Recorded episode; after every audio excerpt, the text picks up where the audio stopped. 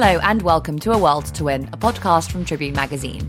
I'm Grace Blakeley, bringing you your weekly dose of socialist news, theory, and action from around the world.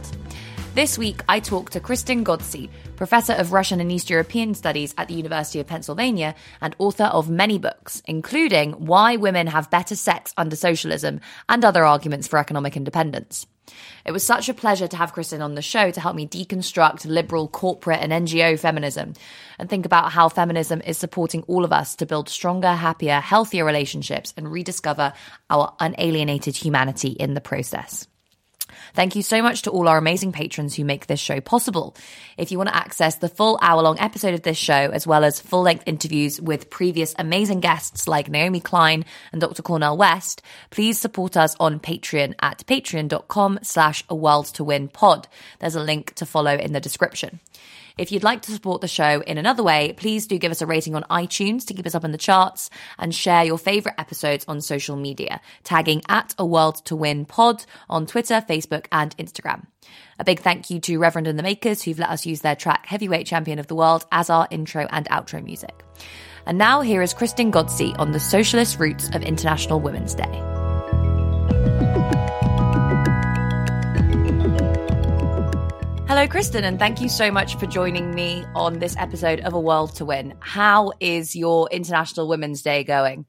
It has been pretty wonderful so far. I've got my red roses uh, set up in my office, and you know, I, I'd love to be out on the streets with my fist raised somewhere, but for now, you know, I'm just hanging out and having the opportunity to talk to you on this really important day. I think is uh, good enough for me yeah, I think we would all like to be out on the street somewhere with our fists up in the air, but sadly, we may have to wait a few more months before the post pandemic wave of protest can commence. Uh, but I'm sure it will happen. exactly. Yeah, exactly. Right. Let's get into it then. I want you, if you can, to just talk to us a little bit about the socialist roots of International Women's Day. Yeah, sure, no problem. So, you know, a lot of people, especially I think today in the United States, International Women's Day is increasingly being co opted by corporations who are trying to sell us things, you know, as is often the case. But International Women's Day really got established officially in 1910 at the Second International Congress of Socialist Women, which was being held in Copenhagen. Clara Zetkin, who was a very prominent German socialist, was responsible in many ways for putting it forward. And Alexandra Kollontai, who was a Russian at the time, she was a Menshevik, she was also there and was a very keen supporter of this um, holiday. So the first International Women's Day was actually celebrated in 1911, making today the 110th anniversary of this um, very important women working women's holiday. Initially, it was called Working Women's Day, and it was established on March 8th to commemorate a strike that was actually in New York, held in New York by some needle workers. And the official day of March 8th was declared in 1913. And then in 1917, on International Women's Day, it was a Women's Day march, actually, that sort of precipitated the February Revolution in, in Russia, Tsarist Russia at the time. A lot of people don't realize this because under the old Julian calendar, which is what they used in Tsarist Russia at the time, it was the date was February 23rd, which is why we call it the February Revolution. But in fact, by the Gregorian calendar, which is the calendar we use in the West, it was March 8th. And so the uprising started because women were basically going out into the streets and advocating for peace and for bread. They were obviously opposed to the First World War. And this basically led to massive protests in, in Petrograd, which eventually led to the abdication of the Tsar four days later. And then eventually, obviously, to the Bolshevik Revolution in October of that year. And so in the Soviet Union, it became a holiday. It was celebrated initially, again, as Working Women's Day, and then later it was called International Women's Day.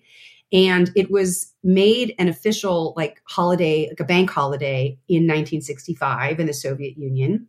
And then in 1975, the United Nations declared the International Year of Women. And during the International Year of Women, the United Nations made it an official global holiday recognized by the UN, uh, March 8th, as International Women's Day.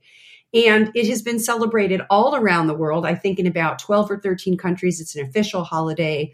It's an unofficial holiday in many more places, but it has always been a holiday about women's struggles as part of broader struggles for social and economic equality. And so it's very odd that it has, you know, sort of become recently a weird girl power holiday when that was never what it was intended to be. Yeah, so you've really anticipated my next question there, which is that given the heritage of this, you know, very socialist um, celebration, um, how has the day become so commercialized and kind of NGOized? Yeah, that's it's a really interesting and fascinating phenomenon. I've been if you've looked at the Google Doodle for today or, you know, Reese Witherspoon tweeted out something about International Women's Day today and like the Barbie account clapped back at it. um, I'm not kidding.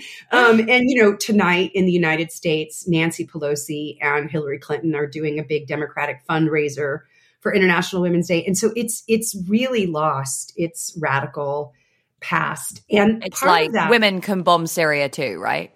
Exactly. Yeah. and I, you know, I really, I find it so fascinating because after the, the Berlin Wall fell in 1989, Representative Maxine Waters, a Democrat from California, actually tried to make it a holiday in the United States in 1993 or 4 and the bill never even made it out of committee because the holiday was so profoundly associated with the socialist countries and you know it's worth saying that some of the socialist countries it was in some of those countries it was a very beloved holiday in bulgaria where i do most of my research it was established as a holiday in 1915, and it was a very well loved holiday. In other places, not so much. In the Soviet Union, especially after it became an official bank holiday in 1965, a lot of men just used it as an excuse to get drunk.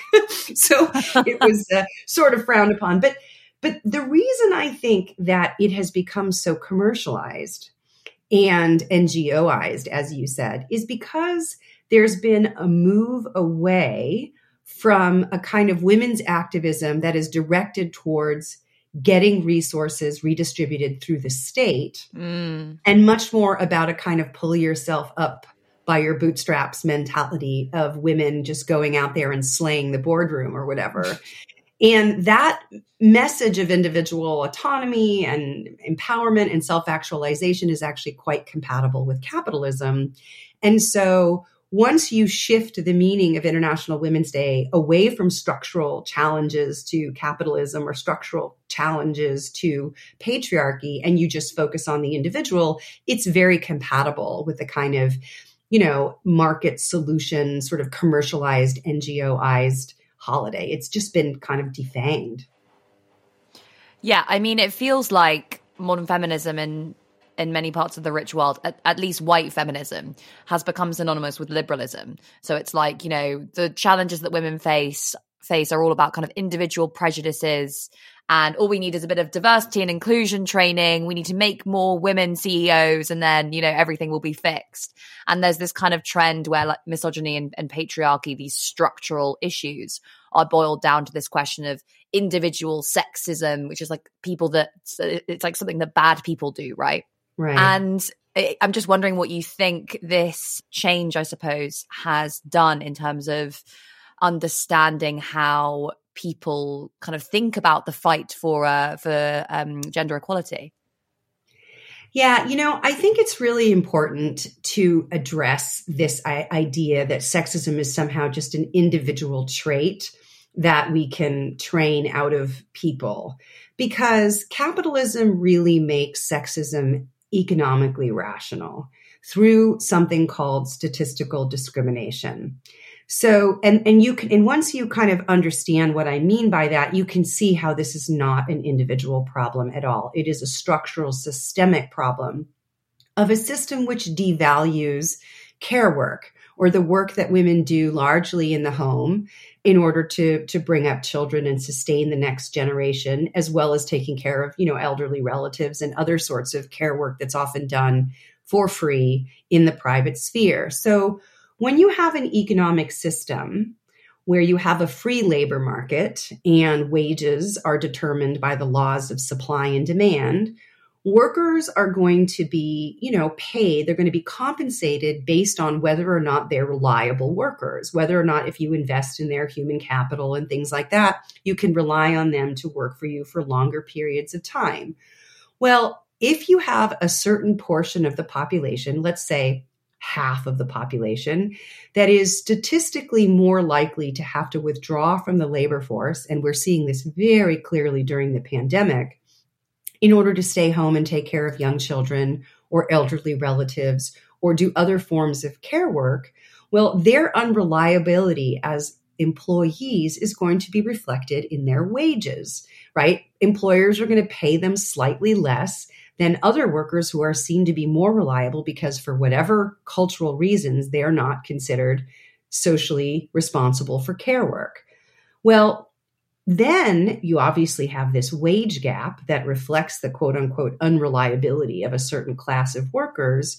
And then what happens is, is that in heterosexual couples, when there's an exogenous thing like the birth of a child or a global pandemic, and somebody has to stay home in order to take care of the children or take care of the elderly parents or the sick relatives or whatever, you're always going to make the rational decision to have the person with the lower wage stay home.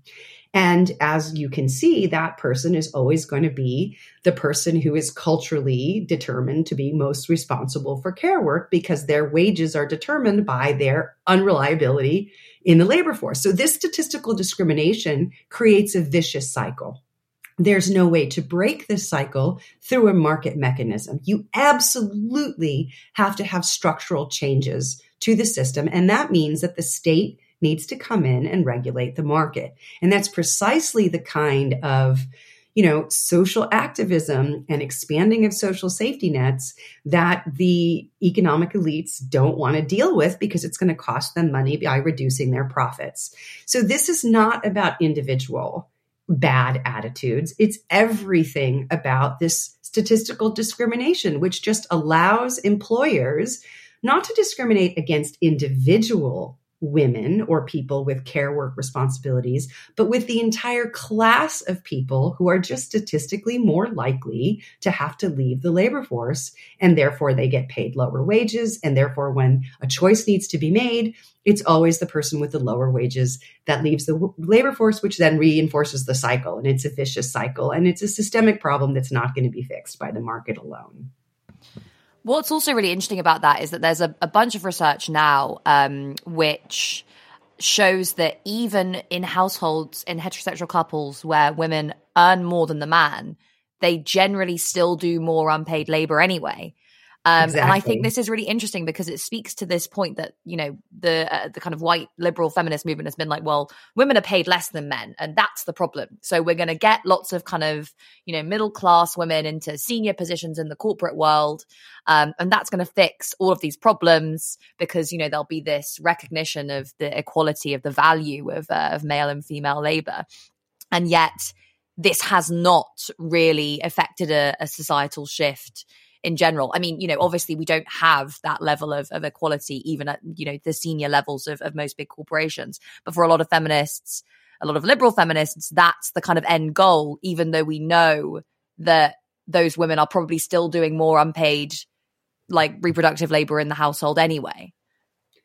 Absolutely. I mean, it's, you know, so first of all, we're, we're thinking about, you know, really upper class, largely white women in these senior corporate roles some of them are just outsourcing that labor, right, mm. to poor women or women of color. For, so that's the first thing, right? It's not as if this labor doesn't continue to be gendered. It's just that they can sort of outsource it to poorer women unless there's a pandemic.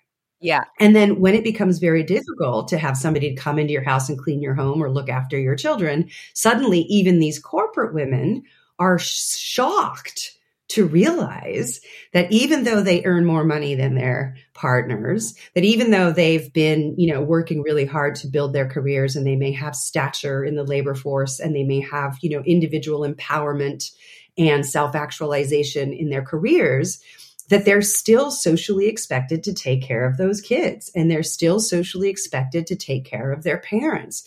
You know, this is a much wider um, much more uh, ingrained problem that just having a bunch of more women in the boardroom is not going to solve.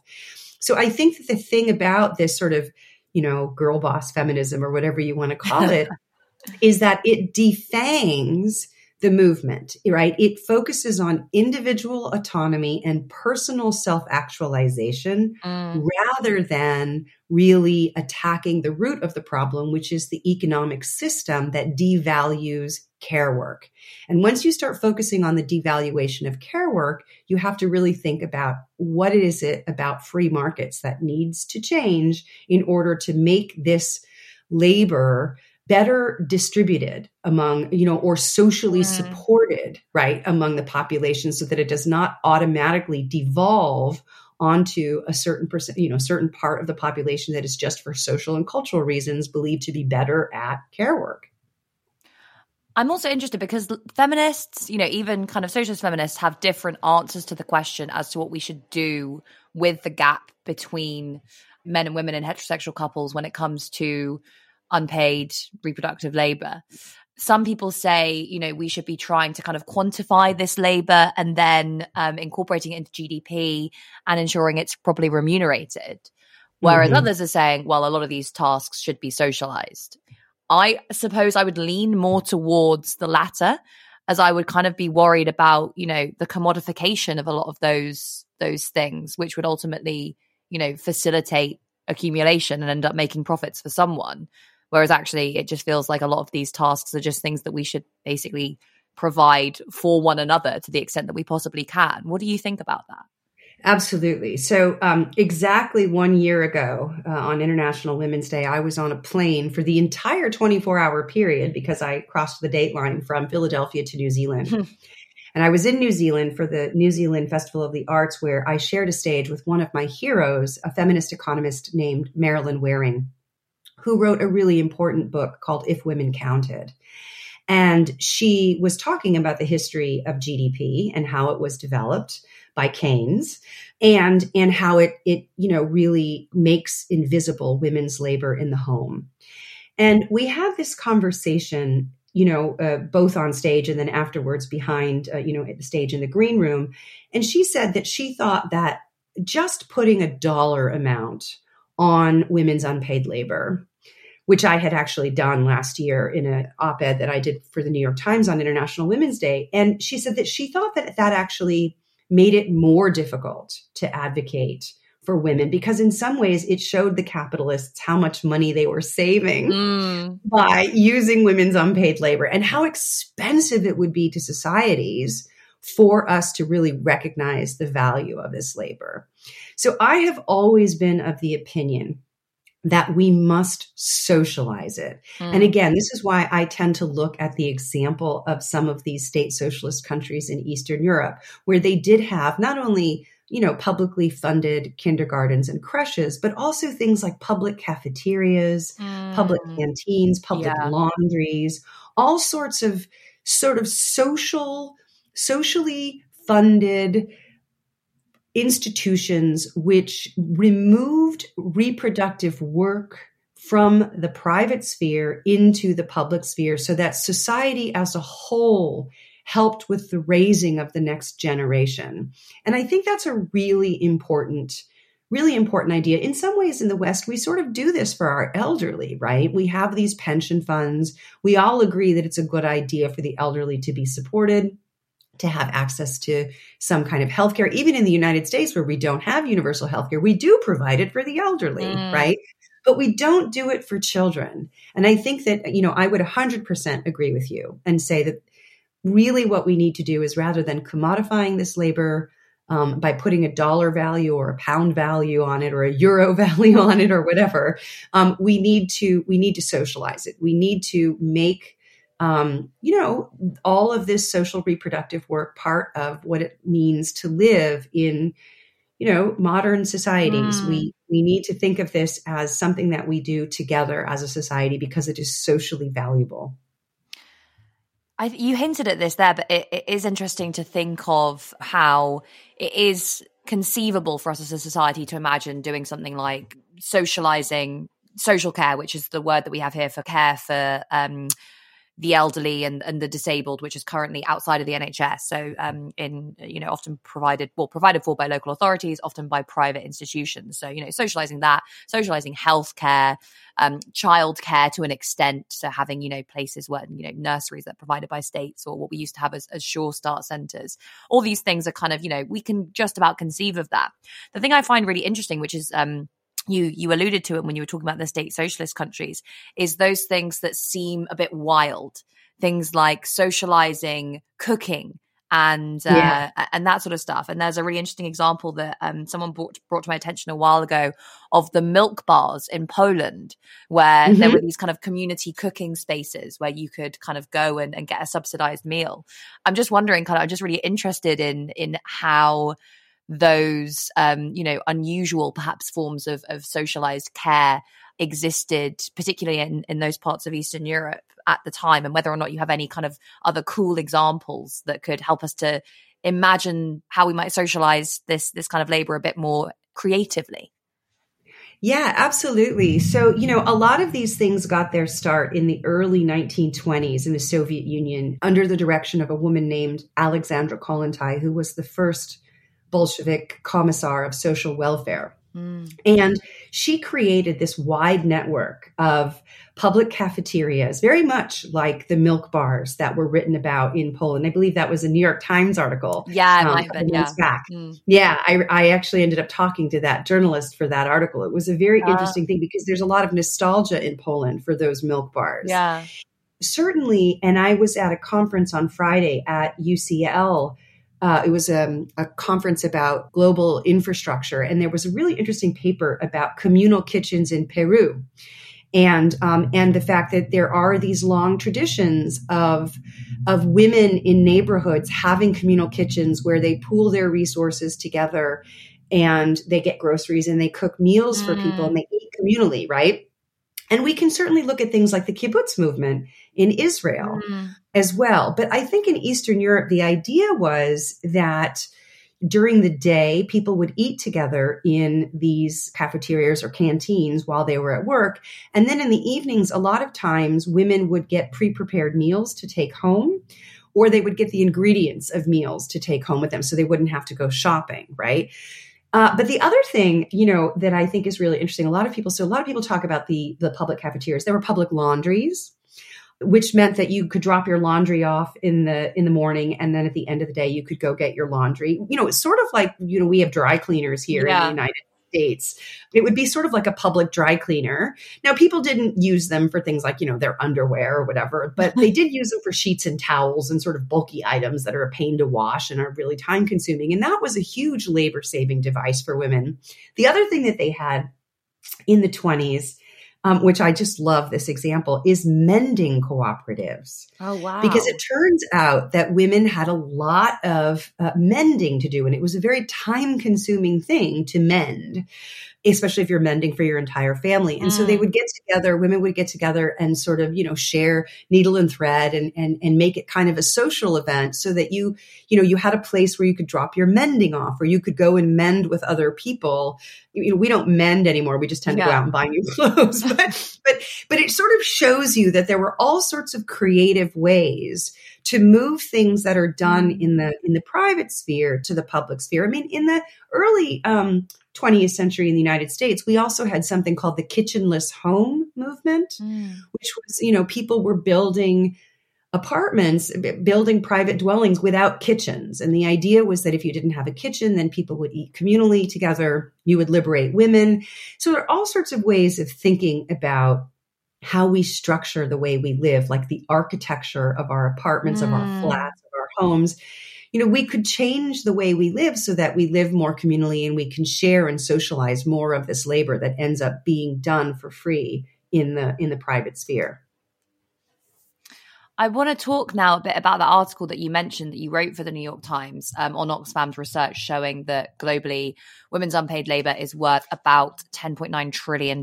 So, for those of you who are struggling to imagine what that figure looks like, that's rounded up 11 with 12 zeros.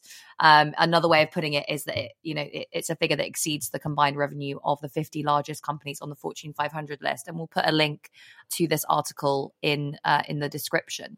But I'm just wondering, presumably this figure would be even higher today after a year of families being shut in their homes, with women doing much more of the cooking, the cleaning, the childcare, even as both men and women a lot of the time are but either working from home or still going out to work themselves.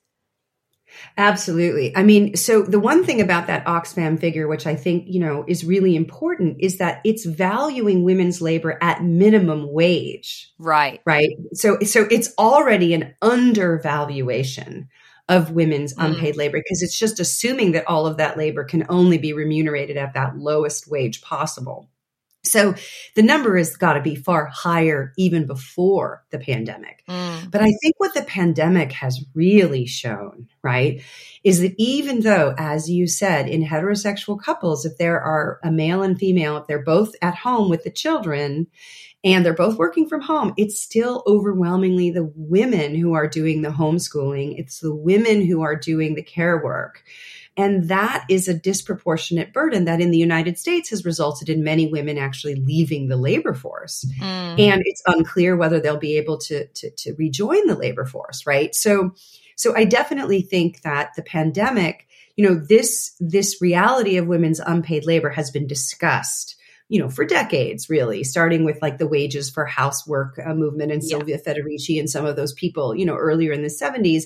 But I think what we're really seeing is that women are kind of capitalism's backup plan, right?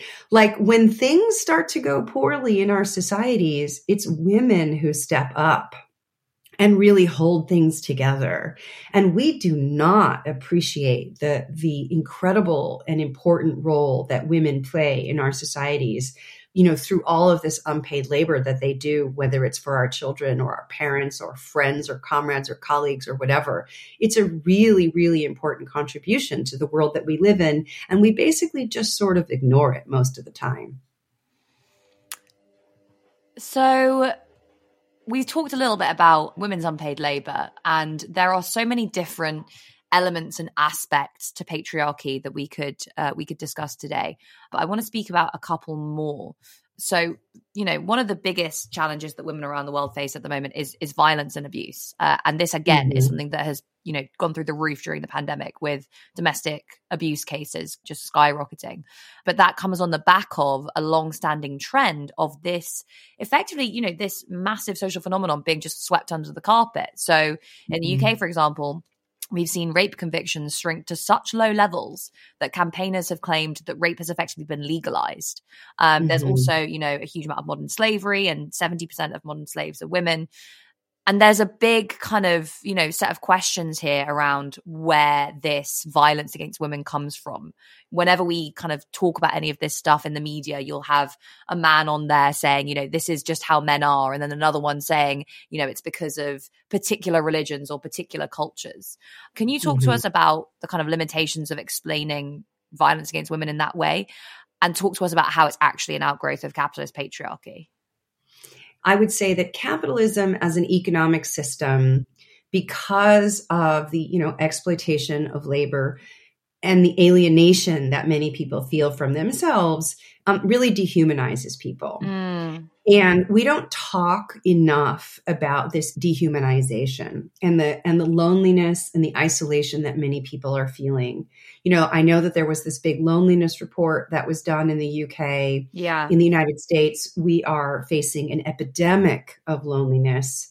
Um, and people are feeling really alienated again, not only from their labor, but these days also from their emotions, their attentions, and their affections as capitalism starts to really exploit us on an affective level as well. And so this dehumanization, I think, you know, makes everyone really unhappy. And there are just different ways that different people react to this sort of feeling of being alienated and, and overlooked by society. So, so that's the first part is I really think we need to really think about the structural ways that capitalism and the free market economy, and particularly in its neoliberal instantiation, affects our mental health. And here I really rely heavily on the work of somebody like Mark Fisher and yeah. capitalist realism, right? Which I think is so instructive. Mm. That book really lays out the epidemic of the mental health crisis that we were facing before the pandemic, mm. right? I think the pandemic has actually made this even worse. But the second thing that I will say is again coming back to this statistical discrimination, which is that so many women in our societies in the West are economically dependent on their partners. Mm. And economic dependence creates a particular kind of vulnerability. So, in the United States, I'll give you an example. There was a Kaiser Family Foundation study that found that about 25% of women under the age of 65, because after 65 in the US, you have Medicare, 25% of women under the age of 65 get their health insurance through their spouse. Hmm. Which means, like, unlike in the UK, if you are in an abusive relationship, you can leave that relationship and still have access to medical care. That's not true in the United States. You will lose your health insurance if you divorce your abusive husband. And I think that the this dependency that capitalism reproduces because of things like statistical discrimination and because of these very anemic social safety nets that we have which allow women and children to sink into poverty once you know they get divorced or if they have some sort of family issues. Um, i think that that also um, the power imbalance that capitalism creates between men and women is also a factor that not only allows men to um, to you know sort of creates this abuse uh, scenario, but then makes it very very difficult for women to leave abusive, unhealthy, or otherwise unhappy relationships. You know, and so again, we can look at some of the state socialist countries in Eastern Europe for interesting examples of where when women have their own economic independence, when they can, you know, they have a flat and they have a job and they have a, huge social safety net that will support them and their children in the absence of a partner. If that partner abuses you in any way, you just leave. Mm. And when men are faced with the real possibility of the women that they love or you know the women that they consider their quote unquote property walking out of their lives it turns out that men actually will behave a little bit better and I do think that that's something that we should really talk about again when we talk about the sort of structural factors that exacerbate violence and abuse and not just focus on individual men mm. or individual cultures. So, another structural barrier I wanted to talk about for women to achieve independence that's faced by many women around the world, um, and which you've written about, is the kind of glorification of motherhood without the uh, provision of any of the resources that are required to really support children. So, uh, in many countries around the world, there is n- either no paid parental leave or a very, very limited form of paid parental leave. I know this is a, a, an issue in the US. And even where it exists, there's often stigma associated with taking paternity leave as opposed to maternity leave. Um, and you wrote this great article about how the you, you, know you have stopped sending your your mother flowers on Mother's Day and instead you've been sending her stuff on International Women's Day, which I after reading that realized I've just bought my mum some flowers this year for the weekend and I should have bought her some for International Women's Day because she would have loved that. But yeah. next year I'll get it. but, but, um, yeah, my mom wanted- was not pleased initially by this move, by the way. I'm sure, yeah, no, I, yeah, you, you said that in the piece. I kind of think my mum would love it, to be honest. She would be able to like show off to her friends about how like cool and, you know, alternative her, her children were, which she already does yeah. anyway. But so yeah, I guess kind of, uh, you know, aside from this this challenge of like agitating for um, for parental leave, I'm wondering what this speaks to in terms of how we should be thinking about trying to reconceptualize the idea of of parenting and of the family and um you know and doing that as part of a broader discourse around mutual care and intergenerational solidarity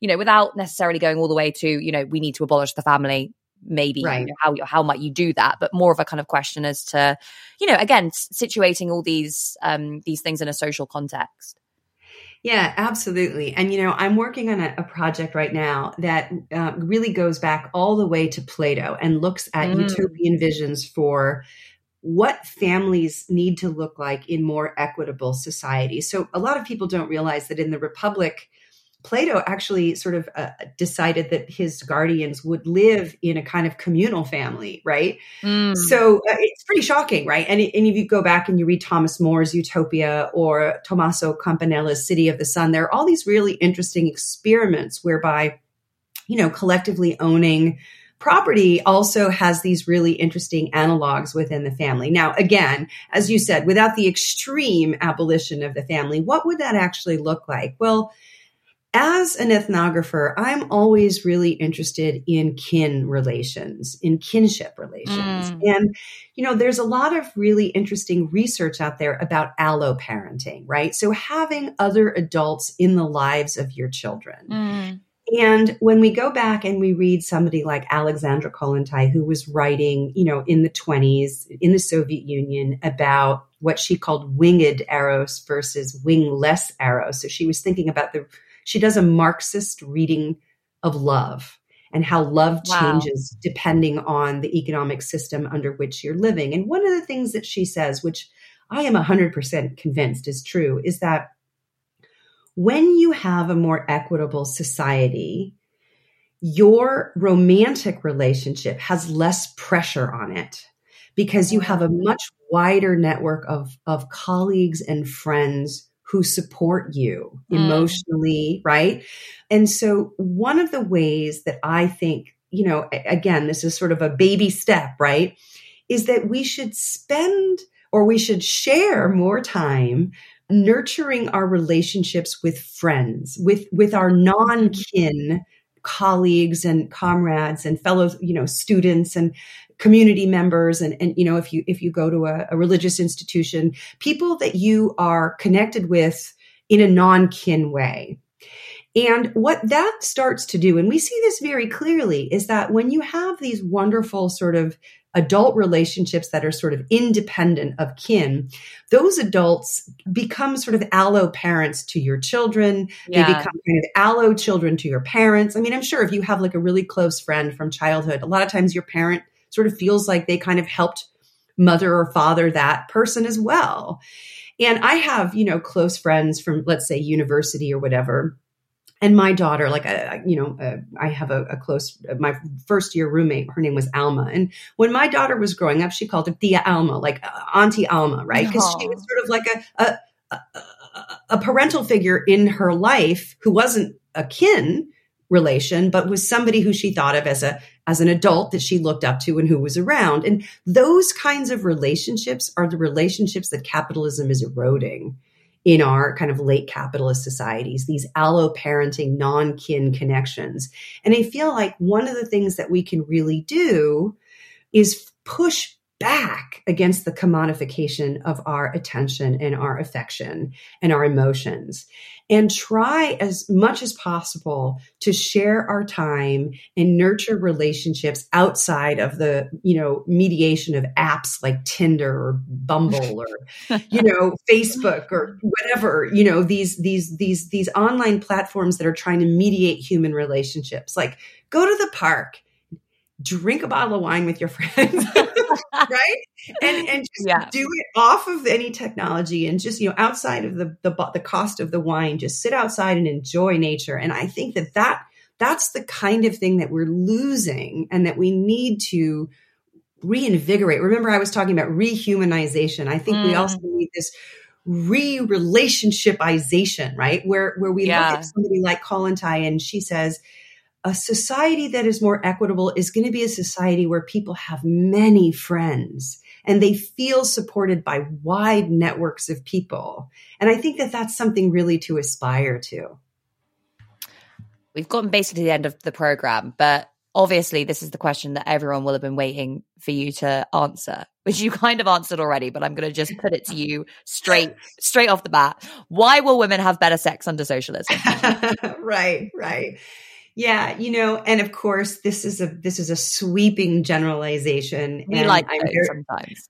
yeah, I'm very sensitive to the fact that you know the book has now been uh, translated and it's it's it's available in like 13 different foreign editions, and and different people have very different critical takes on this sweeping statement which was the title that my publisher chose for me and not my own but but the general idea of the book uh, which i will stand behind is that when women have more economic independence from their relationships, when our romantic relationships are not transactional, right? When they are mm. based on mutual love and affection and attraction, right? Mm. We're not choosing partners on the basis of whether or not those partners can pay the rent, but we're choosing those partners on the basis of whether or not we like them, whether or not they treat us well, whether or not they're kind to us, whether or not, you know, they care about our needs in the bedroom and otherwise. And so yeah. I think that it's a pretty, it's really not rocket science, right? In a world mm. in which we are choosing our partners on the basis of love and mutual affection rather than on the basis of some sort of financial consideration, our intimate lives are just going to be better. I couldn't agree more. and on that note, thank you so much, Kristen, for joining me on this brilliant uh, episode of A World to Win. It's been so fantastic to chat to you. It's been really fun. Uh, thank you so much for the invitation. I always love, you know, getting out there on International Women's Day and talking about these issues.